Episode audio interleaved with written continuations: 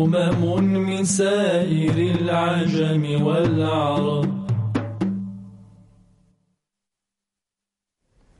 بسم الله الرحمن الرحيم. الحمد لله رب العالمين. والصلاة والسلام على أشرف الأنبياء والمرسلين سيدنا محمد وعلى آله وأصحابه أجمعين. بسم الله الرحمن الرحيم. قال عبيد الله بن يحيى رحمه الله وحدثني عن مالك أنه بلغه عن عامر بن سعد بن أبي وقاص عن أبيه رضي الله عنه أنه قال كان رجلان أخوان فهلك أحدهما قبل صاحبه بأربعين ليلة. فذكرت فضيلة الأول عند رسول الله صلى الله عليه وسلم فقال ألم يكن الآخر مسلما؟ قالوا بلى يا رسول الله وكان لا بأس به. فقال رسول الله صلى الله عليه وسلم وما يدركم ما بلغت به صلاته؟ إنما مثل الصلاة كمثل نهر غمر عذب بباب أحدكم يقتحم فيه كل يوم خمس مرات. فما ترون ذلك يبقي من درنه فإنكم لا تدرون ما بلغت به صلاته. هذا الحديث كنا شرعنا في الكلام عنه في المجلس الماضي. قال صلى الله عليه وسلم ضاربا لهم مثلا للصلوات الخمس. إنما مثل الصلوات الخمس كنهر. النهر معروف وهاؤه تسكن وتفتح. فيقال نهر ويقال نهار قال ربنا سبحانه إن المتقين في جنات ونهر. في مقعد صدق عند مليك مقتدر. نسأل الله أن نكون من أولئك. لكن هنا وإن قال ونهر فالمراد وأنهار فعبر بالمفرد أراد به الجمع. نعم. قال صلى الله عليه وسلم إنما مثل الصلاة كمثل نهر غمر عذب بباب أحدكم. كمثل نهر نهر غمر. غمر أي كثير الماء. وهذا أقمن لتنظيفه. وأحرى لا يعكر عليه طهارته إذا نظف به. وقيل ماء غمر لأنه يغمر صاحبه أي يغطيه. وهذا دليل على على كثرته. هذه الكلمة مثلثة الغيم. يقال غمر وغمر وغمر. ولكل لكل كلمة من هذه الثلاث أكثر من معنى. نظم بعضها. ابن مالك رحمه الله في مثلثه في مثلثه بقوله ماء ماء كثير وظلام غمر. ومن غمرت مصدرا والغمر حقد وأيضا عطش والغمر من كان للتجريب ذا اجتناب. لكن أشهر المعاني وهي اشتهرت بسبب أن قطرب بسبب أن قطربا جعلها في مثلثه. الغمر يراد به الماء الكثير والغمر يراد به الحقد والغمر يراد به الجاهل الغر الذي لم يجرب الأمور. وهذا الذي نظمه سديد الدين المهلبي البهنسي لما نظم مثلث قطرب. لكن جعل نظمه هذا على على هيئة قصيدة في الغزل كأنه يخاطب محبوبا. محبوبته وهو إنما ينظم مثلث قطرب يقول فيها يا مولعا بالغضب. وهذا شأن المحبوب. يا مولعا بالغضب والهجر والتجنب حبك قد برح بي في جده واللعب. إن دموعي غمر. غطته هو.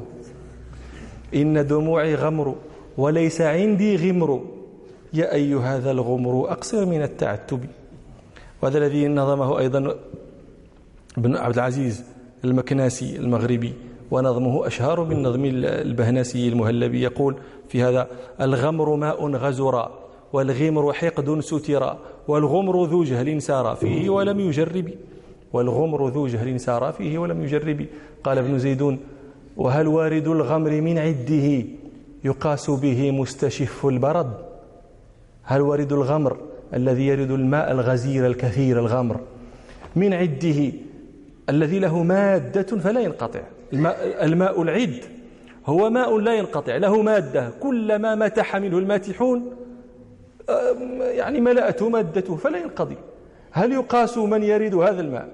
بمستشف البرد. إنما هو حركها للضرورة وإلا هو البرد هو الماء القليل ثم تستشفه لا تشربه ولا تنغامر فيه. هذا البيت لابن زيدون ابن زيدون هذا أديب الأندلس في زمانه. من قصيدة له يعاتب فيها الوزير أبا عامر بن عبدوس وكانت بينهما صداقة وأخوة متأصلة. فانقلبت عداوة متوطدة مستحكمة سببها ولادة بنت المستكفي. لكن هذه العداوة تركت لنا آثارا أدبية جميلة عظيمة جدا من أعظمها هذه هذه الضاضية لابن زيدون وهي قصيدة فخمة فحلة تكاد تنطق عن نفسها. يعاتب في هذه تدل على ابتداء التغير بين الصديقين. يقول فيها أثرت هزبر الشراء إذ ربط شو هذه المقدمة هذه؟ بركة هذا جزء بيت يكفيك عما وراءه الهزبر عرفته؟ السبع والشراء الغابة هو هزبر الشراء أسد. الغاب هو أشد أنواع الأسد افتراسا.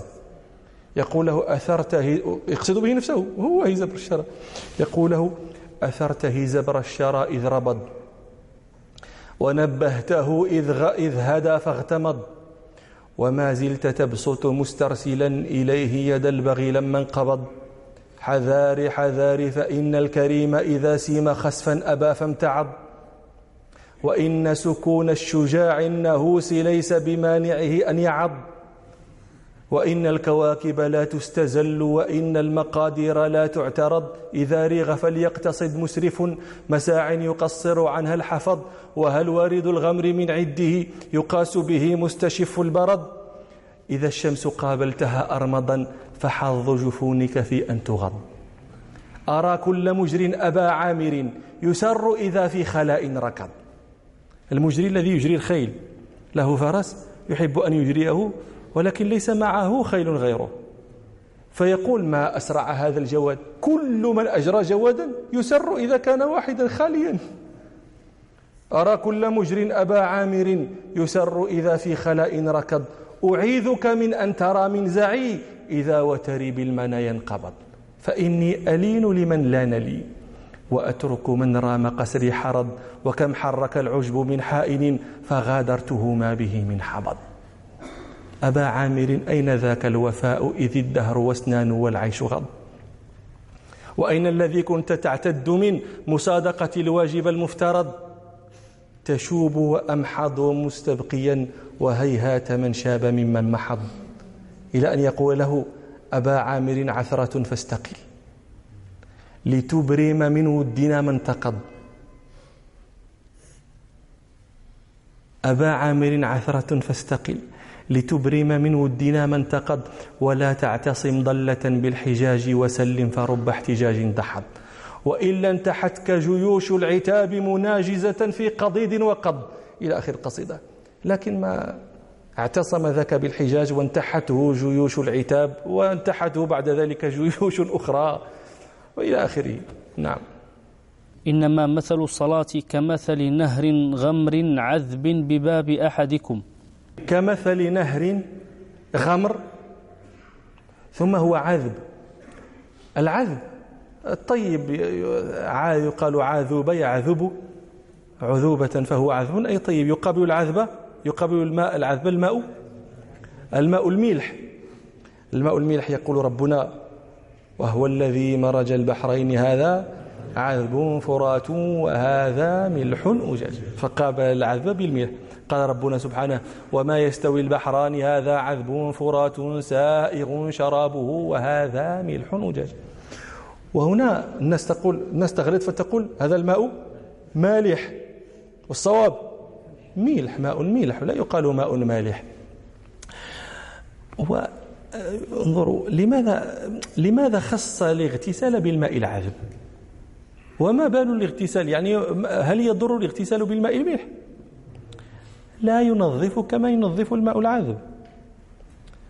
قد يكون أحدكم مخيما على لغتكم في البحر مدة شهر وشهرا وينغمس ليس في كل يوم خمس مرات بل ينغمس في كل يوم اليوم كله. فإذا رجع إلى بيته قال يجب أن أذهب إلى الحمام. لماذا؟ لينظف. من ماذا؟ من الماء. لأن الماء الملح لا ينظف كما ينظف الماء العذب. فالعذب أبلغ تنظيفا وأبلغ تنقية فلذلك ضرب به النبي صلى الله عليه وسلم المثل. نعم. إنما مثل الصلاة كمثل نهر غمر عذب بباب أحدكم. بباب أحدكم. أرأيتم لو كان هذا الماء الغامر العذوب بعيدا يحتاج أن يتكلف له أكان ينغمس فيه كل يوم خمس مرات؟ لا لأنه سيقول ما أبعدها شقاه. فيعني إحنا مرتاحين هنا. لكن يا هذا الماء الغمر العذب بباب أحدكم فلا يحتاج كلفة ولا مشقة ليذهب إليه فينغمس فيه. فهذا أقمن للانغماس فيه ولا ولا يعجز عنه. نعم. إنما مثل الصلاة كمثل نهر غمر عذب بباب أحدكم يقتحم فيه كل يوم خمس مرات. يقتحم فيه أي يدخل فيه. أخذ من من من قولهم اقتحم الفرس النهر إذا دخله إلا فاقتحم قد ترد أيضا. لمن ألقى نفسه في آه، شدة من غير روية. يقال اقتحم تلك البهلكة أي رمى بنفسه فيها من غير ترو وليس المراد هنا. فما ترون ذلك يبقي من درنه. فما ترون ذلك يبقي من درنه. الدرن الوسخ. يقال درنا يدرن. درنا فهو درن أي وسخ. وإذا عرفتم أن الدرن هو الوسخ تفهمون لماذا لقبوا الدنيا بأم درن؟ العرب لقبت الدنيا أم درن. نعم. فما ترون ذلك يبقي من درنه فإنكم لا تدرون ما بلغت به صلاته. طيب هل يبقي ذلك من درنه شيئا؟ لا يبقي من درن كما أن انغماسه في اليوم خمس مرات في الماء العذب الغمر. يذهب درنه كذلك الصلوات الخمس تذهب سيئاته وخطيئاته. كما يذهب الماء وسخه الحسي يذهب تذهب الصلاة وسخه المعنوي. كما قال ربنا سبحانه وأقم الصلاة طرفي النهار وزلفا من الليل إن الحسنات يذهبن السيئات. لكن هل هذا الإذهاب إذهاب السيئات هو إذهاب لكل سيئة؟ فيعم صغيرها وكبيرها أم يذهب السيئات الصغائر فقط ويبقي الكبائر؟ هذا خلاف طويل بين الفقهاء. نعم. فما ترون ذلك يبقي من درنه فإنكم لا تدرون ما بلغت به صلاته. وهذا النبي صلى الله عليه وسلم يعاود الرد عليهم لما قالوا لما فضلوا الميت أولا على هذا المتأخر. يعيد لهم ما بدأهم به وأنه لا يجوز التفضيل بين المسلمين بغير بينة يجب التسليم لها. لا تعلمون ما بلغت به صلاته لا تعلمون ما بلغ به صومه لا تعلمون ما بلغ به أحوال قلبه من حب الخير المسلمين وبغض ما يؤودهم ويضرهم. هذا فلا كفوا عن تفضيل بعض المسلمين عن بعض. نعم. قال عبيد الله بن يحيى رحمه الله وحدثني عن مالك أنه بلغه أن عطاء بن يسار كان إذا مر عليه بعض من يبيع في المسجد دعاه فسأله ما معك وما تريد؟ فإن أخبره أنه يريد أن يبيعه قال عليك بسوق الدنيا وإنما هذا سوق الآخرة. قال عبيد الله وحدثني عن مالك أنه بلغه أن عطاء بن يسار الهلالية مولى أم المؤمنين ميمونة رضي الله عنها توفى سنة ثلاث ومئة وقيل سنة أربعين وتسعين. إن كان إذا مر عليه بعض من يبيع في المسجد دعاه فسأله ما معك وما تريد. كان إذا مر عليه بعض من يريد البيع في المسجد دعاه. طبعا يقبل لأن عطاء بن يسار من وجهاء أهل المدينة ومن علمائهم وإذا دعا فهو يجاب. فإذا دعاه وجاءه ذلك المدعو قال ما معك؟ لماذا هذا السؤال؟ لينظر أولا هل الذي معه يجوز بيعه أو لا يجوز بيعه؟ لأنه قد يكون معه ما لا يجوز بيعه أصلا لا في مسجد ولا في غيره. فإذا علم أن الذي معه يجوز بيعه قال له ما تريد؟ لماذا؟ لأنه قد يكون معه ما يباع لكن هذا لا يريد أن يبيعه أصلا.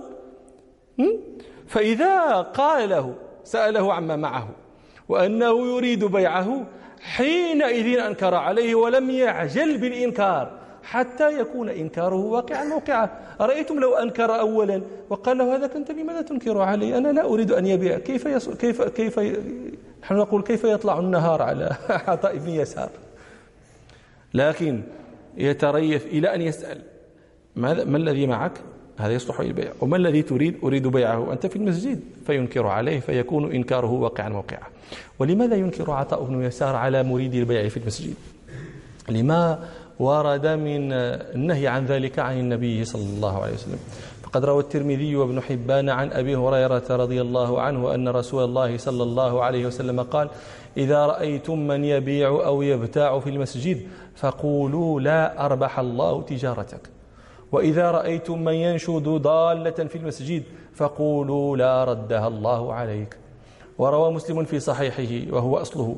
عن أبي هريرة رضي الله عنه أن رسول الله صلى الله عليه وسلم قال إذا رأيتم من ينشد ضالة في المسجد فقولوا لا ردها الله عليك فإن المساجد لم تبن لهذا. إنما بنيت المساجد لذكر الله وما, وما كان في معناه. نعم. لكن هذا النهي وارد عن البيع والشراء في المسجد. فإذا وقع وبيع أو اشتري في المسجد فقد أحاك الإجماع. طائفة من العلماء من مذاهب شتى على أن البيع صحيح ماض نافذ لا يجب نقضه وليس عقده في المسجد آه، ناقضا له أو مانعا له من النفاذ. مفهوم؟ لكن أساءوا صنعا. من باع واشترى في المسجد فقد أساءوا لذلك كان العلماء ينكرون عليه. لكن حكوا الإجماع على أن البيع صحيح نافذ لازم. ولذلك حمل طائفة من العلماء. هذه الأحاديث التي ذكرت لكم على الكراهة لا على التحريم. نعم. فإن أخبره أنه يريد أن يبيعه قال عليك بسوق الدنيا وإنما هذا سوق الآخرة. تريد أن تبيع وتشتري عليك بسوق الدنيا. هناك بيع واشتري واخبط كما يخبط الخابطون. هذه سوق الآخرة. وسوق الآخرة تكون فيها تجارة الآخرة وهي التي ذكرها ربنا لما قال يا أيها الذين آمنوا هل أدلكم على تجارة تنجيكم من عذاب أليم؟ هي تجارة الآخرة. تؤمنون بالله ورسوله وتجاهدون في سبيل الله بأموالكم وأنفسكم. ذلكم خير لكم إن كنتم تعلمون. يغفر لكم ذنوبكم ويدخلكم جنات تجري من تحتها الأنهار ومساكن طيبة في جنات عدن ورضوان من الله أكبر. ذلك الفوز العظيم. وأخرى تحبونها نصر من الله فتح قريب. وبشر المؤمنين. هذه تجارة الآخرة. سوق الآخرة إنما يقام فيها تجارة الآخرة. وأسواق الدنيا تسع من يريد تجارة الدنيا. سهل مع هذا الإنكار سهل العلماء في عمل الدنيا في المسجد إذا كان خفيفا قليل المؤونة أما إذا كان كثيرا ذا مؤونة يحتاج مماكسة ومراجعة ومطاولة فلا. والأصل في هذا ما رواه البخاري ومسلم في صحيحيهما عن كعب بن مالك رضي الله عنه أنه تقاضى ابن أبي حدرد دينا كان له عليه في المسجد. فارتفعت أصواتهما حتى سمعها رسول الله صلى الله عليه وسلم. فخرج صلى الله عليه وسلم حتى كشف سجف حجرته فنادى يا كعب. فقال لبيك يا رسول الله. فقال آه، ضع من دينك هذا وأومأ إليه صلى الله عليه وسلم أي الشطر. فقال كعب قد فعلت قد فعلت يا رسول الله. فقال النبي صلى الله عليه وسلم لابن أبي حدرد قم فقضه. أجاز النبي صلى الله عليه وسلم لهما أن لكعب أن يقتضي الدين من ابن أبي حدرد وهذا عمل دنيوي. وإنما سهل فيه لأنه لا يأخذ طولا ولا يأخذ وقتا وليس فيه مؤونة. أما ارتفاع أصواتهما فلم يكن بالفاحش. لو كان ارتفاعا فاحشا لمنعه النبي لأنكر عليهما النبي صلى الله عليه وسلم لأنه هو منع ذلك. ولهذا ولحديث هذا الحديث آه، قال مالك رحمه الله لا بأس أن يقضي الرجل الرجل الدين في المسجد. أما بمعنى البيع والصرف فلا أحبه. ومثل ذلك مما لم تبنى له المساجد. ونص مالك على كراهته السؤال في المسجد. ذكر مالك السؤال في المسجد.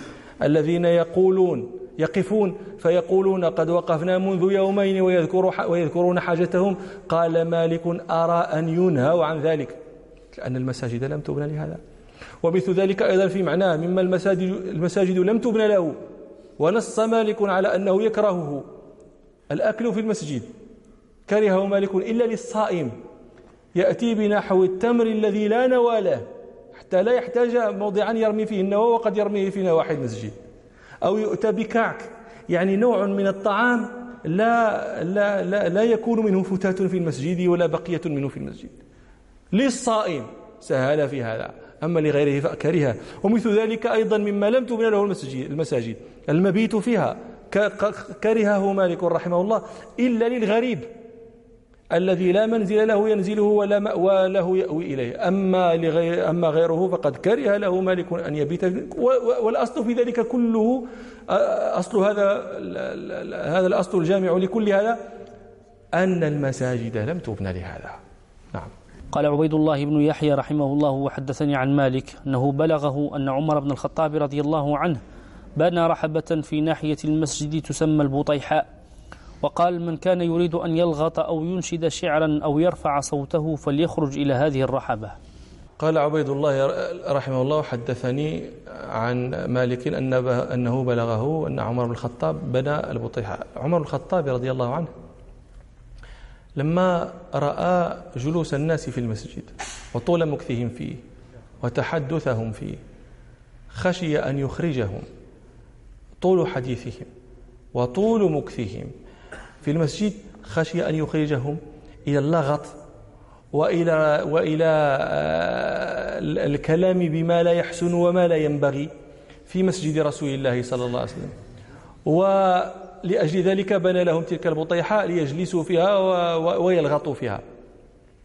ولم يرد عمر رضي الله عنه أن ذلك محرم وإنما كرهه لهم تنزيه لمسجد رسول الله صلى الله عليه وسلم أن يكون فيه ما لا يحسن أن يكون فيه. وقد كان رضي الله عنه ينكر على من يرفع صوته في المسجد. قد روى البخاري عن السائب بن يزيد آه، رحمه الله قال كنت قائما في المسجد فحصبني رجل حصبني أي رماني بالحصباء فحصبني رجل فنظرت فإذا عمر بن الخطاب. فقال أتني بهذين لرجلين. فقال أتني بهذين. قال فجئته بهما. فقال لهما من أنتما أو قال من أين أنتما؟ شك الراوي. فقالا من أهل الطائف. قال عمر رضي الله عنه لو كنتما من أهل البلد لأوجعتكما ضربا أترفعان أصواتكما في مسجد رسول الله صلى الله عليه وسلم. وهذا أصل الذي أوى إليه مالك رحمه الله في كراهته رفع الصوت في المسجد. قال ابن القاسم رحمه الله آه، قد كان مالك يعيب على أصحابه رفع أصواتهم في المسجد. وسئل مالك عن رفع الصوت بالعلم في المسجد فأنكر ذلك وقال علم ورفع صوت كيف يجتمعان؟ علم ورفع الصوت يجتمعان تعجب هو وروى ابن عبد البر في جامع البيان في جامع بيان العلم وفضله بإسناده إلى أشهب قال سئل مالك عن رفع الصوت في المسجد بالعلم أو غيره. فقال رحمه الله لا خير في ذلك في العلم ولا في غيره. وقد أدركت الناس قديما يعيبون على من كان ذلك في مجلسه ومن كان ذلك ومن كان يكون ذلك في مجلسه كان يعتذر منه وأنا أكره ذلك ولا أرى فيه خيرا. وهذا أصل قائم مضطرد إلا فيما لا بد منه من آه، قراءة الإمام في الصلاة من كلامه في الخطبة خطبة الجمعة والعيدين وغير ذلك من تعليم العلم لمن لا يبلغه صوتك إلا بنحو رفع الصوت. أما الناس فقد منعوا من رفع الصوت بالقرآن فكيف بغير ذلك من كلام الناس؟ روى مالك في الموطأ وأحمد في المسند عن البياضي رضي الله عنه أن رسول الله صلى الله عليه وسلم خرج وهم يصلون وقد أعلت أصواتهم بالقراءة بأي شيء أعلت الأصوات؟ كلام الله. رسول الله صلى وفي الصلاة.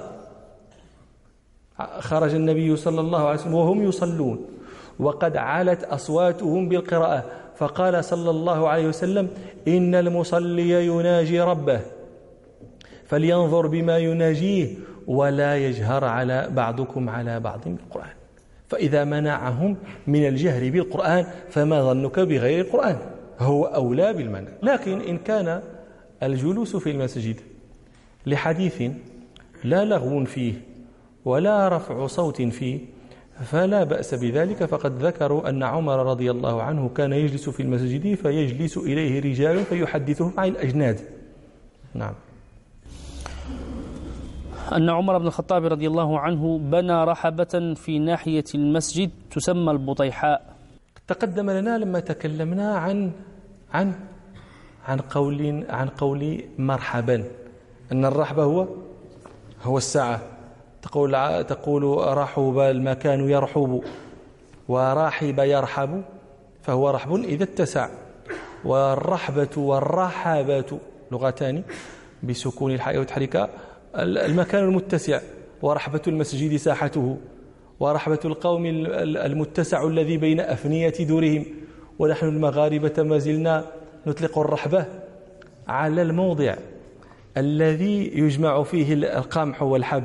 وهو في العادة موضع متسع فيه فيه فيه فيه فناء واسع جدا. يصب فيه الحب صبا حتى يصير كالكثبان ويحيط به الدكاكين يكون فيها الباعة والمشترون. فهذه الرحبة أخذت من الاتساع لأنه لا يصلح. ومنهم عندنا في الجنوب يطلقون الرحبة على رحبة التمر. يعني كما يصب عندنا القمح يصب عندهم في الجنوب يصب التمر. نعم. كل هذا مأخوذ. طبعا رحبة الغنم إلى آخره. أن عمر بن الخطاب رضي الله عنه بنى رحبة في ناحية المسجد تسمى البطيحاء.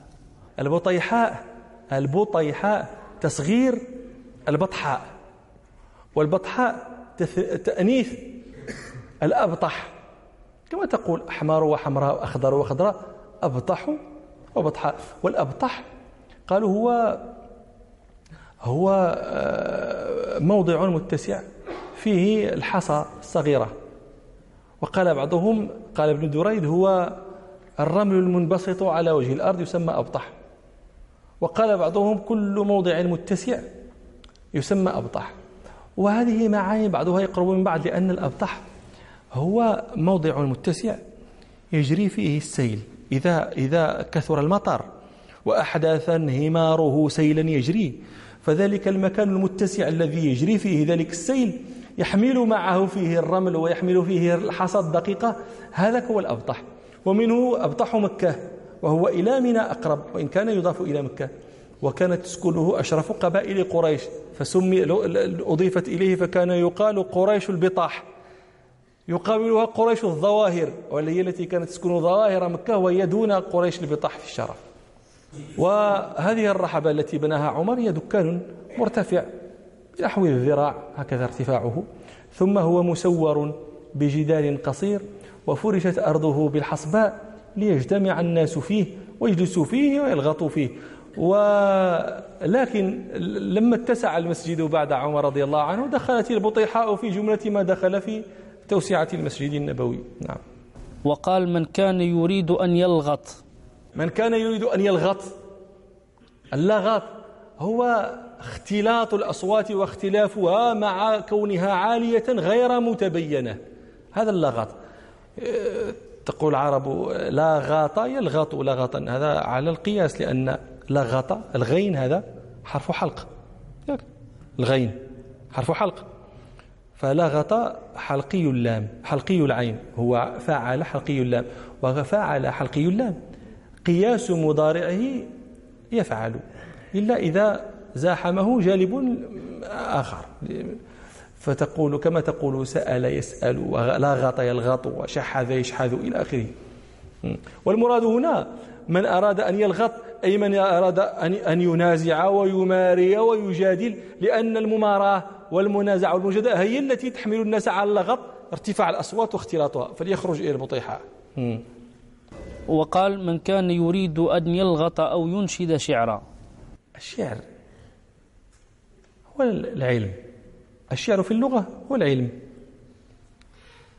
وقيده الراغب الأصفهاني بالعلم الدقيق. هذا هذا بهذا قيده الراغب رحمه الله. ثم غلب الشعر على منظوم القول لشرفه بالوزن والقافية. وإن كان كل علم شعرا. كما غلب الفقه على علم الشريعة وإن كان كل فهم فقها. والشعر عند علماء المنطق هو قياس مؤلف هو من من قضايا متخيلة. يراد القصد منها انفعال النفس ترغيبا أو تنفيرا نحو ذلك. كقولهم مثلا في الترغيب فيما لا يجوز فيه الترغيب. الخمر ياقوتة سيالة. وينفرون من العسل. فيقولون والعسل مدة متهوعة. المدة أكرمكم الله والقيح. ومتهوعة مقاءة. مقيئة. ف ولا يشترط عند المناطق في الشعر أن يكون آه، موزونا ومقفع ثم الشعر عند علماء الأدب هو هذا الذي تعرفونه. وهو الكلام الموزون الذي قصد وزنه وتقفيته. هو خمسة عشر بحرا على على تقسيم الخليل. بن أحمد رحمه الله. وستة عشر على تقسيم الأخفش. زاد الأخفش. وهو على كل حال خمسة دوائر خمس دوائر عندهما. والشعر هو ديوان العرب. والترجمان المفصح عما له من الأدب. والصوان الحافظ لمآثرهم. والسلك الجامع لمفاخرهم. به كانت تنال المطالب وتدفع المثالب وتنال الرغائب وتملأ الحقائب. استعملته العرب في التغني بمكارم أخلاقها وطيب أعراقها وذكر أيامها الصالحة وأوطانها النازحة وفرسانها الأنجاد وسمحائها الأجواد لتهز أنفسها إلى الكرم وتذل أبناءها على حسن الشيم وكانت القبيلة إذا نبغ فيهم نابغ يقول الشعر. صنعوا له احتفلوا له وجاءتها القبائل تهنئها وصنعوا به كما يصنع للعروس. لأنهم يعلمون أن في نبوغ هذا تخليدا لمآثرهم وحفظا لمآثرهم وذبا عن أعراضهم ودفعا عنهم وعن أحسابهم. كم من وضيعة كم من قبيلة وضيعة رفعها شعر وكم من قبيلة رفيعة وضعها شعر. وهذا الذي يقول فيه ابن الونان هذا صاحبنا المغربي رحمه الله في قافيته يقول كم, كم, كم خامل سما به إلى العلا بيت مديح من بليغ ذلق. كم خامل لا ذكر له. سما به إلى العلا بيت مديح من بليغ ذلق. مثل بني الأنف. ومثل هرم وكالذي يعرف بالمحلق. وكم وكم حط الهجام ماجد ذي رتبة قعسى وقدر سمق مثل الربيع وبني العجلان مع بني نمير جمرات الحرق ذكرت لكم أنا هذا مرة. بنو أنف الناقة. ما إذا كان إذا يعني وجد أحدهم فسئل عن عن نسبه سألوه الانتساب لم ينتسب إلى بني أنف الناقة لأن هذو أو أبناء ترك لهم أبوهم ناقة. هذا الإرث فاقتسموها. هذا أخذ ذراعها وهذا أخذ سنامها فجاء أخيرهم فلم يبق له إلا أنفها فأخذه وجره. فتوالدوا هؤلاء وصاروا قبائل. هؤلاء يدعون قبيلة هؤلاء هم بنو أنف الناقة. فكانوا يأنفون من هذا ويخجلون منه. حتى جاء هذاك الذي مدحهم بقوله قوم هم الأنف. قوم هم الأنف والأذناب غيرهم. ومن يسوي بأنف الناقة الذنب؟ فارتفعوا. يقول أنا من بني أنف الناقة. هذا قول ابن الونان. كم خامل سما به إلى العلا بيت مديح من بليغ ذلك. وكم وكم حط الهجاء من ماجدين بنو العجنة. بنو تميم ذكرت لكم مرة هو قال جمرات الحرق جمرات العرب هذا يعني تميم هذا شيء. فكان إذا آه، يعني لقي أحد أحد هؤلاء التميميين فسأله عن نفسه وعن نسبه يقول له أنا قلت لكم بنو تميم لا هو يقول بني نمير بني نمير جمرات الحرق. يقول يقول من أين أنت؟ يقول من نمير. ويفخم الميم والميم لا تفخم في لسان العرب. تفخيما لشأنه ثم يميل برقبته. من نمير نعم إلى أن جاءهم جرير. فحطهم. قولوا هنا سط البلاد قريب وضعهم. فغض الطرف إنك من حضر عينك. حشم راك أنت من نمير. حشم غض عيني. غض الطرف إنك من نمير. فلا كعبا بلغت ولكن فاتضعوا. بل كانت كان الشاعر يحمي قبيلة. الشاعر يحمي قبيلة. زياد الأعجم بلغه أن الفرزدق يهم بهجو عبد القيس وهو أحدهم. فبعث إليه وقال لا تعجل فإني مهد إليك بهدية. فانتظر الفرزدق الهدية. ما كانت الهدية؟ كانت أبياتا يهجو فيها زياد الأعجم هذا الفرزدق. يقول له وما ترك الهاجون لي إن هجوته مصحا أراه في أديب الفرزدق مصح موضع الصحيح يقول هو زياد الأعجم كثر الهجاؤون الذين يهجون الفرزدق فما تركوا لي موضعا؟ صحيحا أراه فأهجو فيه أنا. كل كل كل مقطع هذا الفرزدق وما ترك الهاجون لي إن هجوته مصحا أراه في أديم الفرزدق ولا تركوا لحما يرى تحت عظمه. لكاسره أبقوه للمتعرق. المتعرق هو الذي يأكل اللحم من على العظم. حتى إذا أردت أن آكل بعض ما, ما كل شيء الدواء ثم قال له سأكسر ما أبقوا له من عظامه وأنكت مخ الساق منه فأنتقي. فإن وما تهدي لنا إن هجوتنا لك البحر. مهما يلقى في البحر يغرق. فلما رأى الفرزدق هذه الأبيات قال لا سبيل إلى هجو هؤلاء ما دام هذا العبد فيهم. فحمي قبيلته فهذا شأن الشيعة عند العرب. ولذلك تفهمون يتناشدونه في المسجد.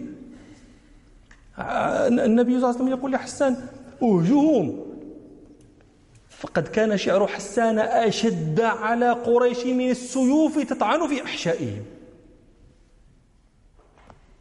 وإلى مجلس آخر إن شاء الله. سبحانك اللهم وبحمدك أشهد أن لا إله إلا أنت أستغفرك وأتوب إليك والحمد لله رب العالمين.